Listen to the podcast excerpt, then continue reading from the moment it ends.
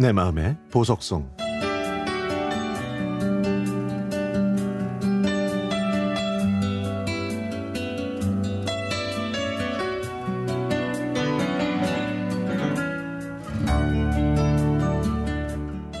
지금은 서울행 열차 안입니다. 차창 밖에는 제 마음처럼 비가 한두 방울 떨어지고 있네요. 50대 후반의 아빠이자 남편인 저는 지난 2020년 12월에 대장암 4기 판정을 받았습니다. 아들과 딸도 잘 성장해서 이제 노년을 행복하게 살면 되겠구나 하는 찰나.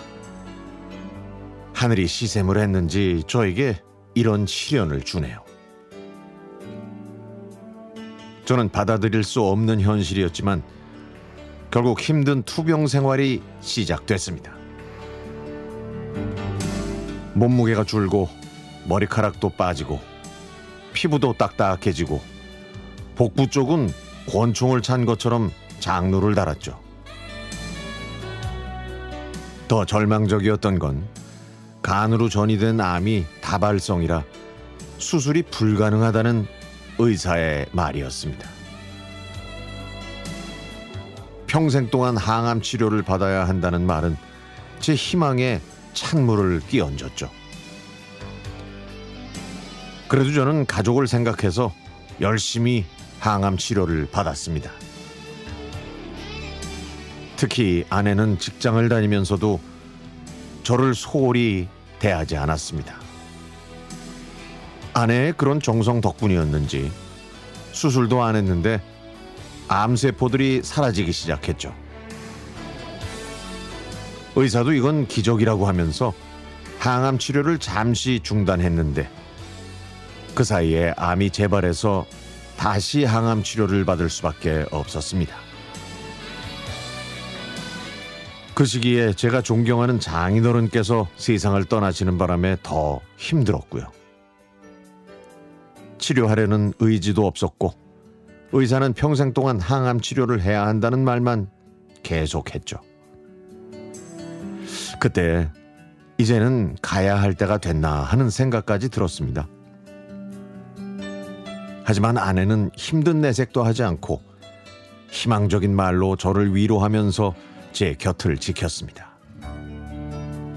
그래서 저도 다시 용기를 내서 예전처럼 열심히 항암 치료를 받기 시작했죠.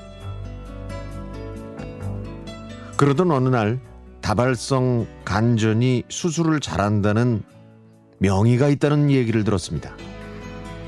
사실 저는 큰 기대를 하진 않았지만 그 의사가 제 CT 촬영 자료를 보더니 오른쪽 간을 전부 절제하고 왼쪽 간은 부분 절제가 가능하니까 염려하지 말라고 하더니 곧바로 수술 날짜를 잡았죠.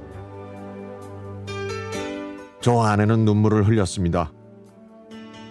할 수 없다는 말만 수십 번 들어서 기대도 안 했었는데 이 의사는 저희가 그렇게 듣고 싶었던 말을 했으니까요. 그렇게 병원을 나오다가 다시 눈물이 났습니다.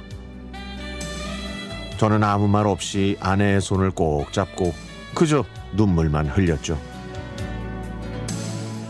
완쾌된 것도 아니고 그저 수술할 수 있다는 얘기만 들었을 뿐인데 왜 그렇게 마음이 벅차던지요. 병원을 나와서 본 하늘은 참으로 맑았습니다. 여보, 여보, 완쾌하면 내가 받았던 사랑 몇 배로 갚을게. 여보, 영원히 사랑합니다.